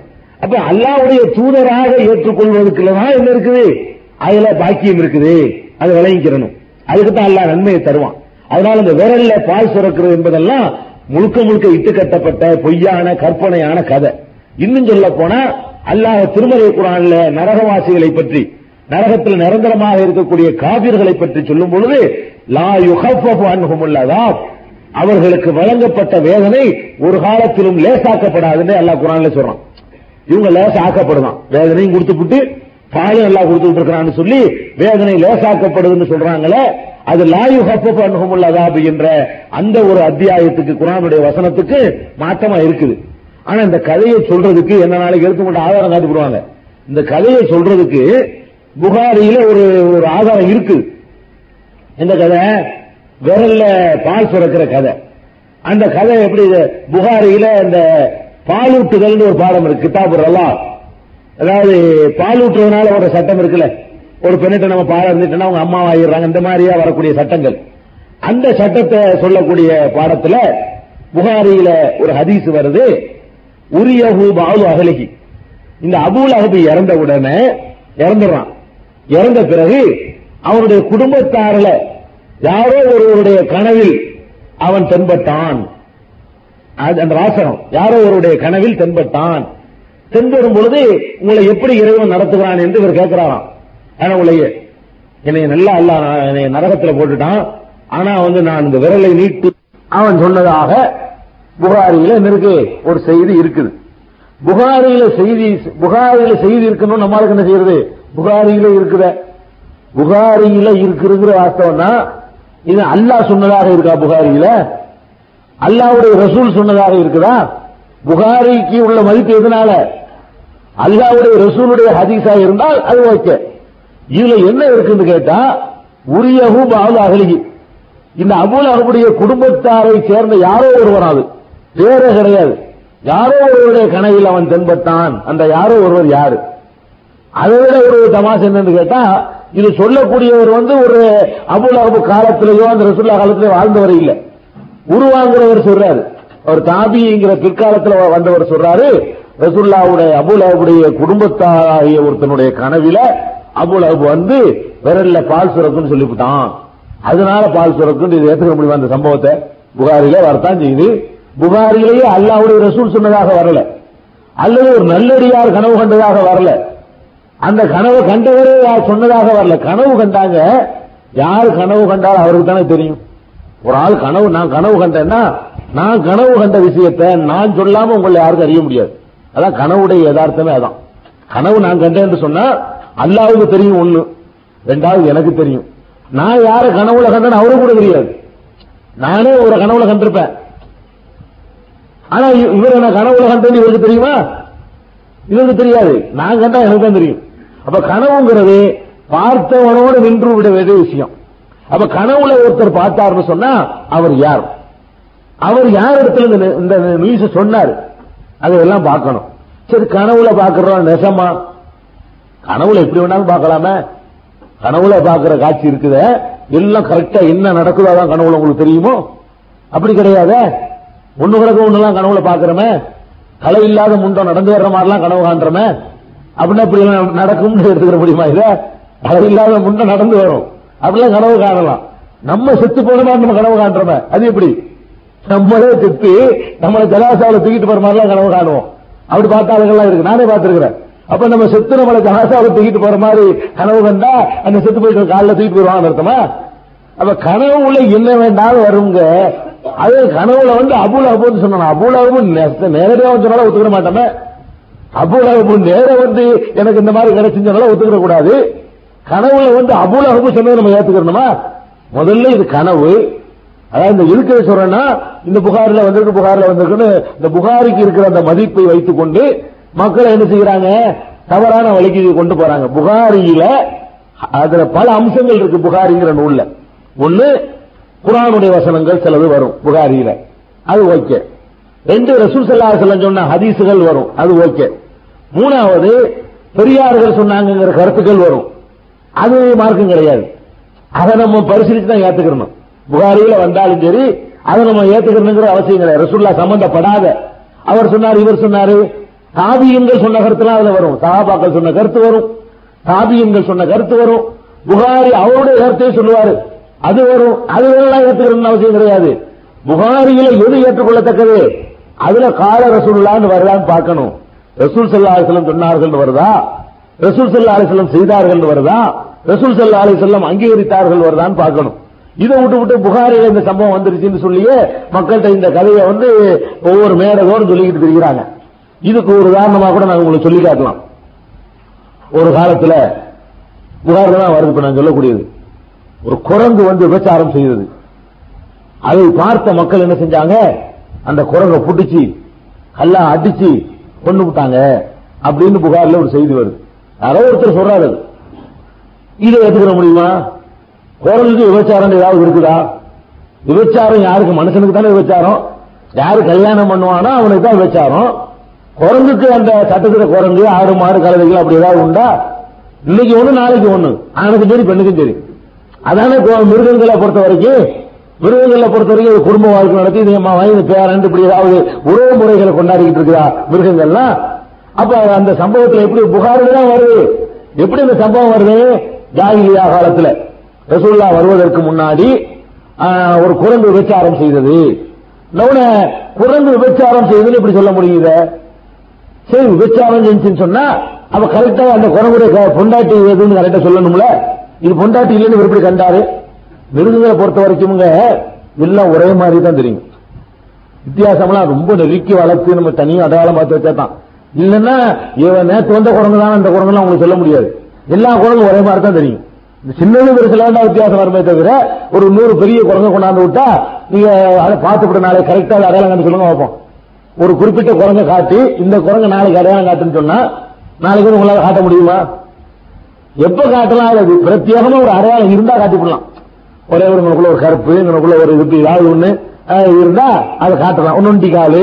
இது மாதிரி ஒரு கோரமா ஒரு அப்படி உடல் அடையாளம் அங்க அவயவங்கத்துல அல்லது மேல இருக்கிற முடியில ஏதாவது தனி அடையாளம் இருந்தா காட்ட முடியும். அப்ப இந்த சம்பவத்தின் அடிப்படையை பையன் தெரியுதா? குரங்குக்கு விபச்சாரம் கிடையாது. விபச்சாரம் செஞ்சுன்னு கண்டுபிடிக்கவே முடியாது. கண்டுபிடிக்கிறா இருந்தா அப்ப குரங்குக்கு பொண்டாட்டி இது பொண்டாட்டி இல்லாது இது இன்னொரு பொண்டாட்டின்னு அந்த குரங்கை பத்தி சொல்லணும். இது எப்படி இதை வந்து ஏத்துக்கிற முடியும்? உடனே மக்கள்லாம் கூடி அந்த குரங்கை அடிச்சு கொண்டு விட்டாங்க. இப்படின்லாம் வருது புகாரியில அதனால நம்ம என்ன புரிஞ்சுக்கிறோம் புகாரியில இதை எதுக்கு திருப்பி திருப்பி சொல்றேன்னா இந்த சம்பவம் புகாரில் இருந்து போயிடுவாங்க. புகாரியில இது வந்திருக்கிறது பால் கொடுக்க போனா ரசூல்லா சொன்னாங்க நீங்களும் வணங்கிடுவீங்க. புகாரியில வந்திருக்குன்னா நீங்க எப்படி புரிஞ்சுக்கிறீங்க? ஒரு ரசூல்லா சொல்லிட்டாங்களோ? ரசூல்லா சொன்னது இல்ல இது. இந்த விரல்ல பால் வர்றது. யாரோ ஒருத்தர் கனவு கண்டிருக்காரு. கனவு கண்டவர் யாரும் தெரியல. கண்டது கனவு தான் அவர் பேர பேர் கூட இல்லை. அவர் யார்கிட்ட சொன்னார் அந்த விவரமும் இல்ல. சொல்லக்கூடிய அந்த காலத்துல வாழ்ந்தவரும் இல்ல. இப்படிப்பட்ட ஒரு கருத்தாக புகாரியில வந்திருக்கிறது உண்மைதான். ஆனா அது பொய். அந்த சம்பவம் முழுக்க முழுக்க பொய். குரானுடைய வசனத்துக்கு மாற்றம் இந்த சூறாவுக்கே மாற்றம் வேற பெரிய ஆய்வுலாம் தேவையில்லை. தப்பத்தி எட அபீலகபின்கிற இந்த அத்தியாயத்துல இருந்து அதை பொய்யின்னு விளங்கிக்கலாம். இப்ப பாருங்க தப்பத்தி எட அபீலகபின் அபுல் அகபுடைய ரெண்டு கைகளும் நாசமாகட்டும். ஓ தப்ப அவனும் நாசமாகட்டும். எஸ்லாமா அகனா அன்ஹுமா அலுகுமா கசப். இவனுடைய இதுக்கெல்லாம் காரணம் என்ன நல்ல வசதியானவன். அபுலாவை பொறுத்த வரைக்கும் வசதியானவங்கிறதுக்கு இந்த ஆயத்தை ஆதாரணம் பொதுவா ரசூல்லாவுடைய குடும்பமே வசதியான குடும்பம் தான் அதை நீங்க விளங்கிக்கணும். ரசூல் சல்லா அலி செல்லம் உயர்ந்த குலத்திலையும் பிறந்தாங்க. எல்லாரும் வசதியான ஆளுக்கு உதாரணாதே ஆயிட்டாங்களே தவிர மற்றபடி ரசூல் சல்லா அலி செல்லமுடைய பெரிய போனார். அபு தாலிப் ஆகட்டும் இந்த அபுல் அஹப் ஆகட்டும் எல்லாருமே பெரிய பெரிய வணிகர்களாகவும் நல்ல செல்வ செழிப்போடு இருந்தவர்களாகவும் தான் இருந்தாங்க. இவன்ட்டு காசு பணம் நிறைய இருந்துச்சு. இந்த திமுக தான் அவன் எதிர்க்கிறான். அதாவது தலைமைத்துவத்தை வச்சுக்கிட்டு இருக்கிறான் அவன். அபுல் அஹபுங்கிறவன் அந்த மக்காவில் இருக்கிற குறிப்பிட்ட சில தலைவர்கள் அவங்க ஒரு தலைவனா இருக்கிறான் இவர் முகமது ஒரு கொள்கையை சொல்லி அவருக்கு பின்னாடி ஒரு கூட்டம் போய் அவர் ஒரு தலைவராகி நம்ம தொண்டர்ந்து போனா நமக்கு என்ன ஆகுறது?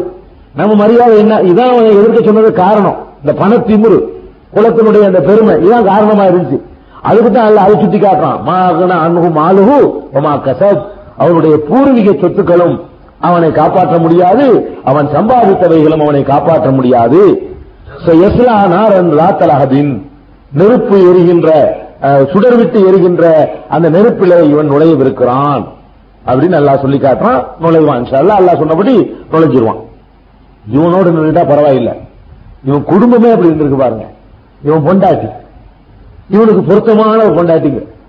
பொண்டாட்டியுடைய பேரு அருவா அருவான்னு பேரு. அருவான்னா அருவா இல்ல தமிழ் அருவா இல்ல. அருவாங்கிற நல்ல வார்த்தை அருவானா தாகம் தீர்ப்பவர்கள் அர்த்தம் அரபியில. இவனுடைய பேர் இவனுடைய மனைவியுடைய பேர் வந்து அருவான்னு சொல்றது. இவனுக்கு பட்ட பேர் உம்மு ஜமீல்பாங்க உம்மு ஜமீல்ங்கிறது பேர் இல்ல. இவனுடைய பட்ட பேர் என்ன?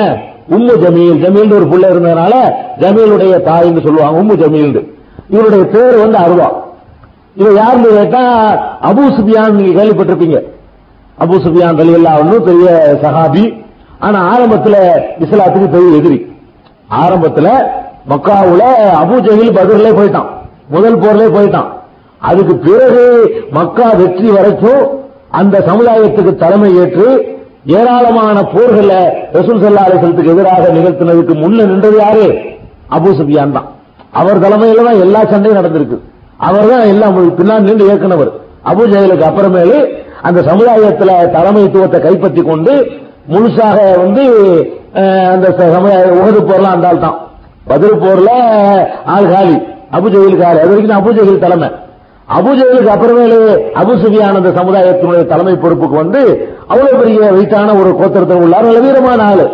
அவர் வீரமான ஆள் தான் அவருடைய மகன் மாவியா அவர் வீரமான ஆள் தான் மாவியாவுடைய மகன் எசீத் எசீது தாத்தா. எசீதுங்கிறவன் அவங்க தாத்தா தான் அபு சுஃபியான். இந்த அபு சுஃபியானுடைய தங்கச்சி தான் அந்த பொம்பளை. யாரு? அருவா. அபு சுஃபியானுடைய கூட பிறந்த தங்கச்சி. அபு சுஃபியானுக்கு மச்சான் இவன். யாரு? அபுல் அஹபு அப்ப இந்த அபுல் அஹபுடைய மனைவி அபு சுஃபியானுடைய சகோதரி இருக்கால அருவாங்கிற உமு ஜமீல். இவனும் புருஷனுக்கு ஏத்த மனைவி. பெருமானார் ஸல்லல்லாஹு அலைஹி எதிர்க்கிறதுல அவ்வளவுக்கு தீவிரம். இவன் என்ன நம்ம வாத்து பிறந்தவன்? புது- கொள்கை சொல்றானே. நம்ம காலங்காலமா கடைபிடிச்சு வந்த கொள்கையை வந்து இப்படி எதிர்க்கிறானே. அப்ப கொள்கையை எதிர்க்கிறதுல ஆணும் பெண்ணும் வித்தியாசம் எல்லாம் கிடையாது. பொம்பளையா இருந்தாலும் அந்த பாரம்பரியத்தை எதிர்த்தா அவங்க கூடுதலாக எதிர்ப்பாங்க. வெறி பிடிச்சு எதிர்ப்பாங்க. வெறி பிடிச்சு நம்ம என்ன இது ஆணும் பெண்ணும் வித்தியாசம் பார்க்க முடியாது. ஹக்கை எதிர்க்கிறதுல நீங்க எடுத்து பாத்தீங்கன்னா நபிமார்களுடைய வரலாறுலாம் எல்லாம் சொல்லி காட்டுறான். லூத்து நபி எதிர்த்தது யாரு? முன்னாடி நின்று எதிர்த்தது யாரு? அவருடைய மனைவி தான் கணவனுக்கு எதிராக மனைவி தான் நின்று எதிர்த்திருக்கிறாங்க தவறான கொள்கையில் நின்று ஆதரவா? நூகு நபியுடைய மனைவி.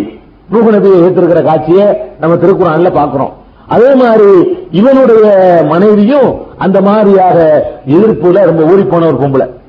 எந்த அளவுக்குன்னா ரசூல் சல்லா அலை செல்லமுடைய அந்த பிரச்சாரத்தை சொந்தக்காரங்களுக்கு சொல்லி அப்புறம் வெளியில எல்லாம் சொல்ல ஆரம்பித்த பிறகு ரெண்டு பேரும் வந்தாங்க என்ன செய்யறது? குழப்பம் விளைவிக்கிறது. நீங்க சொல்றத கேட்காதீங்க. ரசூல் சல்லாஸ் சொல்லி முடிச்ச உடனே இவங்க பயணம் ஆரம்பிச்சிருவாங்க. சொல்றத கேட்காதீங்க. இவன் இப்படிப்பட்டவன் அப்படிப்பட்டவன். அவ்வளவு பொய் சொல்றான். நம்முடைய முன்னோர்கள் சொன்ன மார்க்கத்தை எல்லாம் புறக்கணிக்கிறான். புது மதத்தை உண்டாக்குறான். மதம் மாறி போயிட்டான். அப்படிங்கிற மாதிரி என்ன செய்யறது? ரசூல் சல்லாசத்துக்கு எதிராக ஒரு பிரச்சாரத்தை மேற்கொண்டதுல அபுல் அகபுக்கும் பங்கு இருக்குது. இந்த ஒன்றோட அவன் நிறுத்திக்கிறலங்க தொடர்ந்து கடைசி வரைக்கும் இதே பிரச்சாரத்தான் பண்ணிக்கிட்டு இருந்தான். அப்ப ரொம்ப அத்துஹு அவனுடைய மனைவி இருக்கிறாள அவள் ஹம்மாலத்தல் ஹத்தம் அவ வந்து விறகு சுமக்கக்கூடியவள் அப்படின்னு நல்லா சொல்றான். அவன் பொண்டாட்டி இருக்கிறாள அவ விறகு சுமந்துகிட்டு இருக்கிறான் அப்படின்னு நல்லா சொல்றான். இதை சில பேர் என்ன செய்வாங்கன்னா இதுக்கு ஒரு கதையெல்லாம் கட்டுவாங்க. விறகு சுமக்கிறாள்டா என்னன்னா அவ காட்டுல போய் விறகு புறக்கிட்டு வந்து கழுத்து தலையில வச்சு வித்துக்கிட்டு இருப்பா அப்படின்னு சொல்லி இவர் புதுமையான விளக்கம் சொல்லுவாங்க. இவன் பெரிய கோடீஸ்வரன் வழங்குதா? இவன் பொண்டாட்டி விறகு சுமக்க வேண்டிய அவசியமே இல்லை. அல்லாவே சொல்லிட்டான் அவனுக்கு ரெண்டு விதமான சொத்து இருந்துச்சு மாலுகு உமா கசபுங்கிறான் இதே சூறாவுடைய மா அகுனா அன்ஹு மாலுகு. அவனுடைய பூர்வீக சொத்துக்களும் அவனை காப்பாற்றாது. ஒமா கசப் அவன் சம்பாதித்த சொத்துக்களும் காப்பாற்றாதுன்னு அல்லாஹ் சொல்லி காட்டுறான். அவ்வளவுக்கு பணம் உள்ள ஒருத்தனுடைய பொண்டாட்டி போய் காட்டுல போய் விறகு குறைக்கு வந்தாள். அந்த விறகு சுமக்கிற வந்தவன அப்படியே எடுத்துக்கிறது. சில வார்த்தைகளை இலக்கியமாக சொன்னா அது இந்த சமுதாயத்தில் உள்ளவங்க புரிஞ்சுக்கிறது கிடையாது. அந்த நேரடி அப்ப ரசூல் சல்லா அலிசலத்தை வந்துங்க அல்லாஹ் ஒரு இடத்துல சொல்றான். நூறு நூறுனா என்ன? ஒளி பிரகாசம். ரசூல் சல்லாசத்தை பத்தி அல்லாஹ் சொல்லும் பொழுது அது ஜாக்கும் மினல்லாஹி நூறுன்னு சொல்றான். உங்களுக்கு நூறு வந்திருக்கிறது அல்லாவிடம் இருந்து பெருமானார் ஸல்லல்லாஹு அலைஹி வஸல்லம் சொல்றான். விளக்குன்னு கூட ஒரு இடத்துல சொல்றான் சிராஜம் முனிகிறா ஒளி வீசும் விளக்காக அனுப்பி வைத்திருக்கிறோம். இதை எடுத்துக்கிறான் உடனே. ரசூல்லா அப்படி நடந்து போனா தெருவுல எல்லாம் வெளிச்சம் அடிக்கும்ன்றான். நூறு நல்லா சொல்லிட்டாங்க. ஆதாரம் கேட்டா நூறு நல்லா சொல்றான்ல. அல்லா வெளிச்சம்னு சொல்றான் ரசூல் சல்லாசத்தை வெளிச்சம்னு சொன்னா இருட்டுல அவங்க நடந்தாங்கன்னா இருட்டே கிடையாதான். ஒரு டீப் லைட் நடந்த மாதிரி இருக்குமா? பெரிய டீப் லைட்டா இருந்துருக்குங்களேன் அவ்வளவு பெரிய டீப் லைட் இருந்தா என்ன செய்யும் சுத்தி வெளிச்சமா இருக்குமா இல்லையா? அவங்க தெருவுல நடந்தாங்கன்னா வெளிச்சம் ரோடு பூரா வெளிச்சமா இருக்கும். இப்படி எல்லாம் மீளாது மேடைகள்ல கதை விடுறாங்க. காரணம் என்ன? குரான்ல இருக்குது. என்ன இருக்குது? நூறு பிரகாசம் இருக்குது. ரசூல் செல்லாசத்துக்கு மாத்திரம் நூறுண்டு வரல. குரான கூட எல்லாம் நூறுங்கிறான். அப்ப குரானை கட்டி தொகையோட வெளிச்சம்னு அர்த்தமா? ஒளி வெளிச்சம்னு சொல்றான். அப்ப குரானையும் எல்லாம் வெளிச்சம்னு சொல்றான். ரசூல் செல்லாசத்தையும் வெளிச்சம்னு சொல்றான். இப்ப குரானை வெளிச்சம்னு சொல்றது நீங்க எப்படி புரிஞ்சுக்கிறீங்க? வெளிச்சம் வருதா? வெளிச்சம் வந்தா இதுக்கு இவ்வளவு லைட்டை போட்டு நான் படிச்சிட்டு இருக்கிறேன். இது இந்த வெளிச்சத்தில் நான் படிச்சுக்கிற வேண்டியதான. லைட்டை வந்துட்டு யாரா குரான் ஓத முடியுமா? குரானை வந்து மற்ற இடத்துக்கு வெளிச்சம் தர்றதை விட்டுருவோம். அதை ஓதுற அளவுக்காக வெளிச்சம் வந்திருக்காங்க யாருக்காச்சு குரானை ஓதிக்கிட்டு இருக்கிறீங்க கரண்டா கரண்ட் ஆஃப் ஆயிடுச்சு. அப்புறமா தொடர்ந்து உங்களுக்கு ஓத முடியுதா? அப்ப குரான் வெளிச்சம்னா என்ன அர்த்தம் இல்ல? அதுல இருந்து இந்த இந்த வெளிச்சம் வரும்னு அர்த்தம் இல்ல. வெளிச்சம்னு சொன்னா நேர் வழி வழிகேடுன்னா இருட்ட வழிகேடும்பாங்க. வழிகேடுனா ஏன் இருட்டுல போல எப்படிமோ? கெட்ட வழியை வந்து இருட்டுன்னு சொல்லியும் நல்ல வழியை வெளிச்சம்னு சொல்ற வழக்கம். அப்ப நல்ல வழி காட்டக்கூடியவர் என்ற கருத்துல தான் அல்லாஹ் பெருமானார் ஸல்லல்லாஹு அலைஹி என்ன செய்யறான்? நூறு பிரகாசம் அப்படின்னு சொல்லி காட்டுறான். இந்த வெளிச்சம் உடம்புல இருந்து வரலங்கிறதுக்கு எவ்வளவோ சான்றுகள் இருக்குது. ஒரு தடவை ஆயிஷா நாயே சொல்றாங்க. திடீர்னு நான் விழித்து பார்த்தேன். இரவுல ரசூல் சலாத்தை காணல. காணல என்ற உடனே என் கைகளால் துளாவி பார்க்கிறேன். துளாவி இப்படி துளாவி பார்க்கும்போது கொஞ்சம் தள்ளி சஜிதாவுல அவங்க வீழ்ந்து கிடக்குறாங்க. என்னுடைய கை வந்து அவங்க காலில் வந்து தட்டுப்படுது அப்படிங்கிறாங்க ஆயிஷா நாய் ஏன் கையால துளாவி பார்க்கணும்? அங்கனக்குள்ளதான் இருந்திருக்கிறாங்க ரசூல் சல்லா அலிசல்லம் வெளிச்சம் இருந்தா ரசூல்லாட்ட இருந்து இப்படி பிரகாசம் வந்துகிட்டு இருந்தா முடிச்சு பார்த்தா லைட் வெளிச்சம் தொடர்ந்துட்டு இருக்கும். அதை கண்டுபிடிச்சிக்கலாம்ல? ஆயிஷா நாய் சொல்றாங்க இது எல்லா அதிசலையும் வருது. இதை வச்சு பெண்களை தொட்டா ஒழு முடியாதுலாம் சட்டம் சொல்றாங்க. என்ன தொழுகிறதுக்கு ரசூல் சல்லா அலி செல்லம் அவங்கள மனைவி காலில் போய் தொடுறாங்க. தொட்டு பார்த்து ஒரு ரசூல் அங்கதான் இருக்கிறாங்க. காணாம ரசூல்லா காணலேன்னு பதவிக்கு எந்திரிக்கிறாங்க. எந்திரிச்சு பார்த்தா இருட்டு. கைனால போய் தடவி தடவி இப்படி பார்த்து காலை தொட்டு பிடிச்சு போடுறாங்க. அப்ப ரசூல் சல்லா அலிஸ்லாம் தான் இருக்கிறாங்கன்னு புரிஞ்சுக்கிறாங்க. அப்ப இதுல நமக்கு என்ன விளங்குது? ரசூல் சல்லா அலிசல்லாம் வெளிச்சம்னு சொன்னா நேர்வழி காட்டுறவங்கன்னு அர்த்தம். அதே மாதிரி தான் இந்த விறகு சுமக்கிறதுங்கிறதுக்குல விறகு சுமக்கிறதுங்கிறதுக்கு விறகு சுமக்கிறது அர்த்தம் கிடையாது. விறகு சுமக்கிறதுன்னு சொன்னா அதாவது அவன் நெருப்பு. அவன் பேரே நெருப்பு நெருப்பின் தந்தை தானே. அவன் நெருப்புல நுழைய போறான்.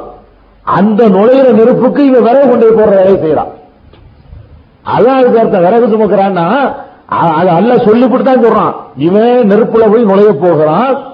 அதுக்கு விறகு சுமக்கிற வேலையை இவன் செஞ்சுக்கிட்டு இருக்கிறான் அந்த நரக நெருப்புக்கு விறகு சுமக்கிறாள் என்ன அர்த்தம்? அவன் நரகத்துக்கு போறதுக்கு உரிய காரியங்களை எல்லாம் கரெக்டா செஞ்சுக்கிட்டு இருக்கிறான். அவன் நர- ஒவ்வொரு காரியமும் நரகத்துக்கு கொண்டு தள்ள போகுதுல நரகத்துடைய நெருப்பு ஒரு பக்கம் இருக்குது. இவனை இன்னும் கொஞ்சம் கூடுதலான நெருப்புல கொண்டு தள்ளுறதுக்காக வேண்டி விறகள்ளி போடுற வேலையை இவன் செஞ்சுக்கிட்டு இருக்கிறான். எங்க? நரக நெருப்புல ஏற்கனவே எரிஞ்சுக்கிட்டு இருக்குது. ஏதோ கொஞ்ச நேரம் எரிஞ்சு சாம்பார் நினைச்சிடாதீங்க. இன்னும் கொஞ்சம் கொண்டாந்து விறகு கூட்டுற வேலை. இவ சொல்றத கேட்டு கேட்டு கேட்டு கேட்டு பெரிய நரகத்துக்குரியவன் அவன் ஆகுறான் இவதான் அவனை இயக்குறான். தப்பான வழியில. அப்படிங்கறதுதான் விறகு சுமக்கிறதுக்கு அர்த்தம்.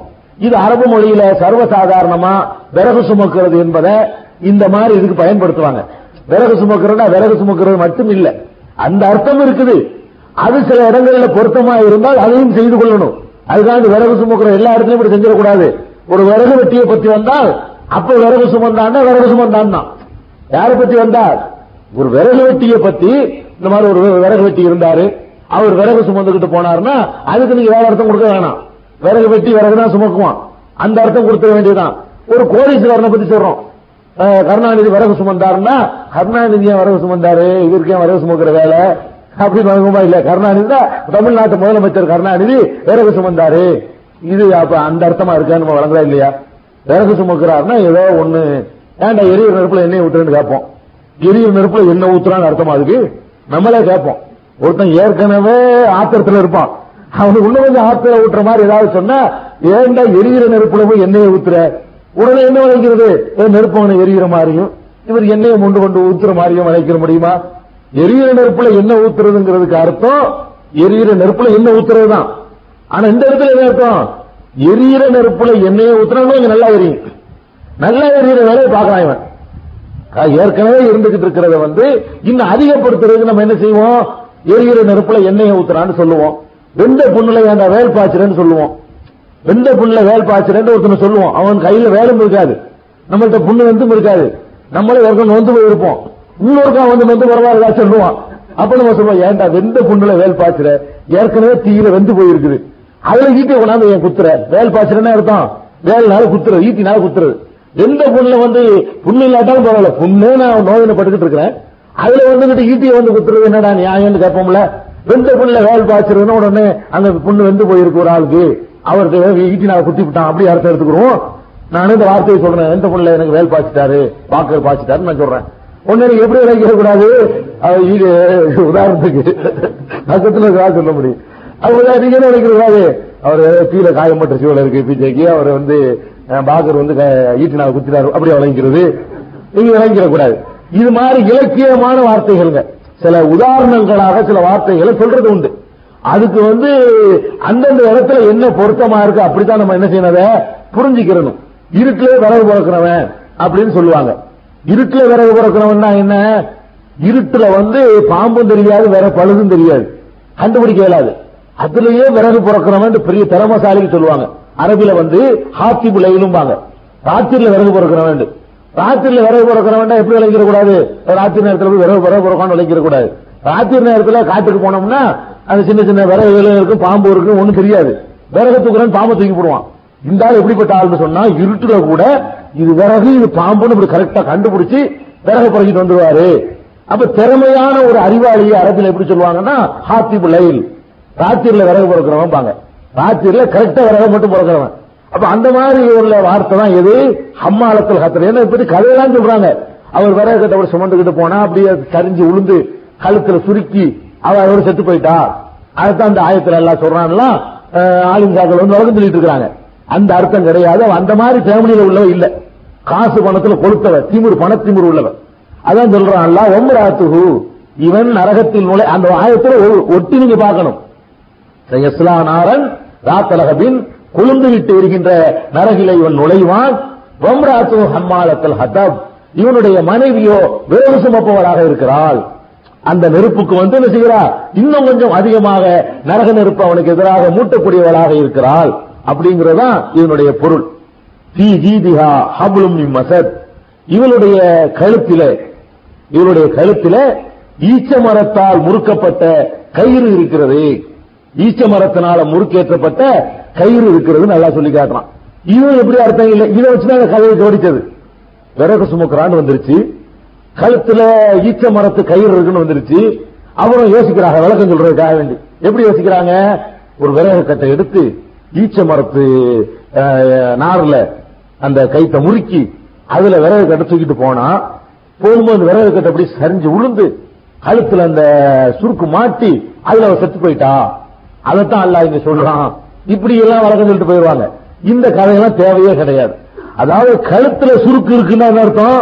அழிவு இருக்குன்னு அர்த்தம். அவனுக்கு கழுத்துல சுருக்கு இருக்குங்க. அப்படின்னா நம்மள என்ன சொல்லுவோம்? கழுத்துல சுருக்கு என்ற வார்த்தை இருக்குது. ஒருவனுடைய அழிவை சொல்வதற்கு தலைக்கு மேல கத்தியுமோ நம்ம? அவனுக்கு தலைக்கு மேல கத்தி தொங்கிக்கிட்டு இருக்கு. அப்படிமோ அதுக்கு என்ன அர்த்தம்? தலைக்கு மேல கத்தி தொங்குதுன்னு அர்த்தம்? ஏதோ ஒரு வகையில சாவ போனான்னு அர்த்தம். சாவு நெருங்கி போச்சுன்னு அர்த்தம். அப்ப சாவு நெருங்கி விட்டது என்பதை சொல்வதற்காக வேண்டி பல வார்த்தைகளை எல்லா மொழிகளிலும் பயன்படுத்துவாங்க.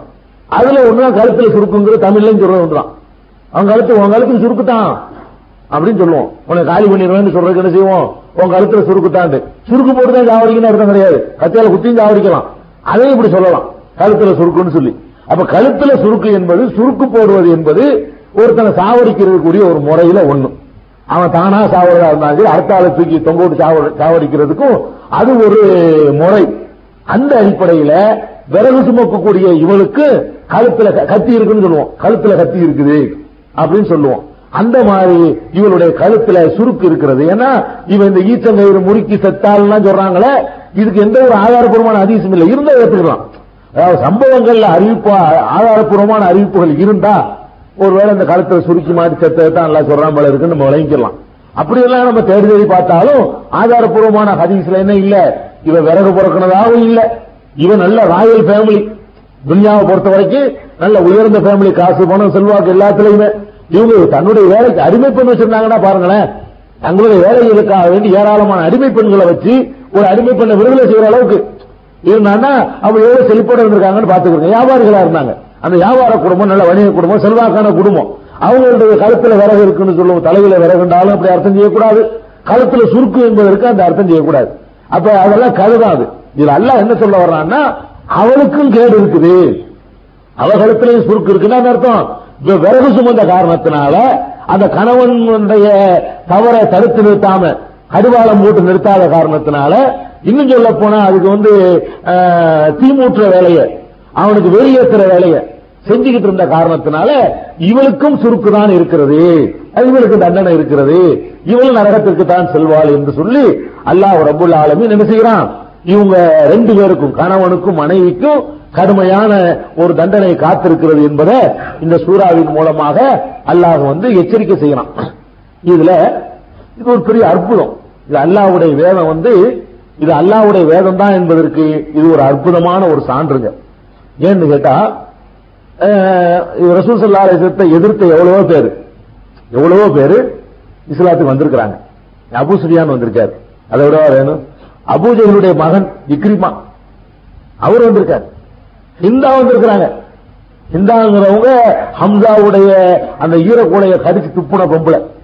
அந்த பெண் நினைச்சிருக்கிறாங்க இஸ்லாத்துக்கு வந்திருக்கிறாங்க பிற்காலத்துல. அப்ப யார் யார் வருவார் யார் யார் வரமாட்டார்னு யாராலையும் சொல்ல முடியாது. ஆனா இந்த சூறாவில் அல்லாஹ் வந்து ரெண்டு பேரை சுட்டி காட்டுறான். இப்ப முகமது வந்து அவர் சாதாரண மனிதராக இருந்தா. ஒரு தூதரா இல்லைன்னா இப்படி டிக்ளேர் பண்ணி சொல்ல முடியாது. அந்த எதிரி எதிர்ப்பு கொள்கையில இருந்தேதான் செத்து போனாங்க. அந்த இஸ்லாத்துக்கு எதிரான நிலையில இருந்தா செத்து போனாங்க. இவங்க ரெண்டு பேரும் என்னுடைய கொள்கையின்பால் ஒரு காலத்தில் வரமாட்டார்கள் என்று பெயரை குறிப்பிட்டு முகமது சல்லாசலம் சொல்லி இருக்கிறாங்கன்னா அது அது நான் நிறைவேறியும் இருக்குன்னு சொன்னான். சொல்லவும் செஞ்சாங்க. அது நிறைவேறியும் இருக்குதுன்னு சொன்னா இது வந்து அல்லாஹுடைய வேதம். இது அல்லாஹ் தான் சொன்னா என்பதற்கு இது ஒரு சிறந்த ஒரு சான்றாக இருக்குது. அதுக்கு இடையில இன்னொன்னு ஒரு இன்னொரு கப்சாவை நம்ம நினைவுபடுத்திக்க நினைவுபடுத்திக்கிற வேண்டியிருக்கு. இந்த சூறாவை தொழுகையில ஓதக்கூடாது சில சொல்றாங்க. ரசூல்லாவுடைய பெரிய அத்தாவை பத்தி சொல்றதுனால அது ஓதக்கூடாது. ரசூல்லா ஓதுறதுக்கு தடை செஞ்சிருந்தாங்க. அவங்க கேட்டா சங்கடப்படுமா? இந்த சூறா அவங்க ஓதவே மாட்டாங்களாம். ஓதக்கூடாது தடை செஞ்சு இப்படி எல்லாம் வந்து கதை கட்டுவாங்க. அல்லாவுடைய தூதருக்கு அந்த மாதிரிலாம் கிடையாது. அல்லா ஒருத்தர் எதிரையும் டிக்ளேர் பண்ணிட்டா அந்த அந்த சூறாவை மட்டும் குடும்பத்துக்காக மறைச்சுக்கிட்டாங்கன்னு சொல்றாங்களா? இவங்க அல்லாவுடைய தூதரை மதிக்கிறாங்களாம். தூதருடைய குடும்பத்தை மதிக்கிறோம்னு சொல்லிட்டு தூதரை மதிக்காம போறாங்க அபூலகம் மதிக்கிறாங்க. ரசூல்லா இந்த கு- இந்த சூறா அப்படி தவிர்த்து ஒதுக்கிட்டாங்க அப்படின்னு என்ன அர்த்தம்? அப்ப அல்லாஹ் சபிச்சதை வெளிப்படுத்த கூடாதுன்னு நினைக்கிறாங்க. அதுக்காக ஓதக்கூடாதுன்னு நினைக்கிறாங்க. குடும்பத்துக்காக மார்க்கத்தை மறைக்கிறாங்கன்னு ஒரு அர்த்தம். இப்படி ரசூல் சல்லாஹலம் சொன்னதாக செய்து கொண்டு எத்தனையோ பிக்கு தாக்குதல் எழுதி வச்சிருக்காங்க இந்த சூறாவை தொழுகையில ஓதக்கூடாது. ரசூல்லாவுடைய குடும்பத்தை பத்தி வருது. குடும்பத்தை பத்தி என்ன மண்ணல் யார் தூத்துறான்? நாசமா போன்னு சொல்றான். முழுக்க முழுக்க எதிராக வேலை செஞ்சிருக்கிறான். இப்படித்தான் எல்லா நபிமார்கள் காலத்திலையும் அவங்க குடும்பத்தார் செஞ்சாங்க. அவங்களெல்லாம் நரகவாசம் தெளிவா டிக்ளேர் ரசுல்லா அவர்கள் பெரிய தாங்கிறதுக்காக வேண்டி அவன் செஞ்ச அக்கிரமத்தில் நல்லா மன்னிச்சிருவானா? இந்த குடும்ப முகத்திற்கு நல்லா பார்க்குவானா? இது மாதிரியான ஒரு தவறான நம்பிக்கையும் இந்த சூறாவை பத்தி இருக்குது. அதுகளை நம்ம என்ன செய்யணும்? களைஞ்சிக்கிறணும் அது சுருக்கமா சொல்ல போனா இந்த சூறா என்பது ஒரு வரலாற்றை சொல்லி காட்டுது அதாவது சத்தியத்தை எதிர்ப்பவர்கள் நபிகள் நாயகத்துக்கே நெருக்கமா இருந்தாலும் சரி. ஹக்கை எதிர்த்தா நான் விட மாட்டேன். இது ரசூலுக்கு வேண்டியவராச்சும் நான் பார்க்க மாட்டேன். ரசூலுடைய ரத்த சம்பந்தம் இருக்கேன்னு நான் பார்க்க மாட்டேன். அப்படின்னு டிக்ளேர் பண்ண வசனம் பாரம்பரியம் சொந்தம் பந்தம் இதுக்கெல்லாம் அல்லாட்ட எந்த விதமான மதிப்பும் கிடையாதுன்றதுனாலதான் ரசூல்லாவுடைய அத்த பெரியத்தாவுக்குள்ளே ரசூல்லா வாயினால சொல்ல வைக்கிறான். எவ்வளவு தெளிவா சொல்லு. உன் பெரிய வாப்பா பார்த்துட்டு இருக்காத. நாசமா போன்னு சொல்லி அல்லாஹ் சொல்லிட்டான்னு சொல்லுண்டு. குடும்பத்தாரையோ பத்தி அல்லாஹ் கடுமையான முறையில எச்சரிக்கை பண்ணி சொல்றான்னு சொன்னா இதுல இருந்து கிடைக்கிற பாடம் என்ன? குடும்பம் கோத்திரம் குலம் இதுக்கெல்லாம் இஸ்லாத்துல எந்த மதிப்பும் கிடையாது. குடும்பத்தார் எதிர்க்கவும் செய்வார்கள். அந்த பாடமும் இருக்குது. அதே நேரத்தில் குடும்பத்தார் என்பதற்காக வேண்டி அவர்கள் மீது தப்பு இருக்கும்போது கருணை ஒழிஞ்சிடக்கூடாது நமக்கு. அவர்களுடைய பாத்திருக்க கண்டுகிட்டு இருந்துடக்கூடாது. அப்படிங்கிற பாடத்தை தான் இந்த சூறாவுல இருந்து நம்ம விளங்கிக் கொள்ள வேண்டி இருக்குது நாளைக்கு சூரத்து நஸ்ரி என்ற இது மக்கிய நூல்களில் ஒரு கிடைக்கிறோம் அவ்வளவு அவர்கள் மக்காவில வாழ்க்கை முடிஞ்சு போச்சு. அதனால மக்காவில இறங்குறதுக்கு ஆதாரம் தேவையில்லை. அடுத்து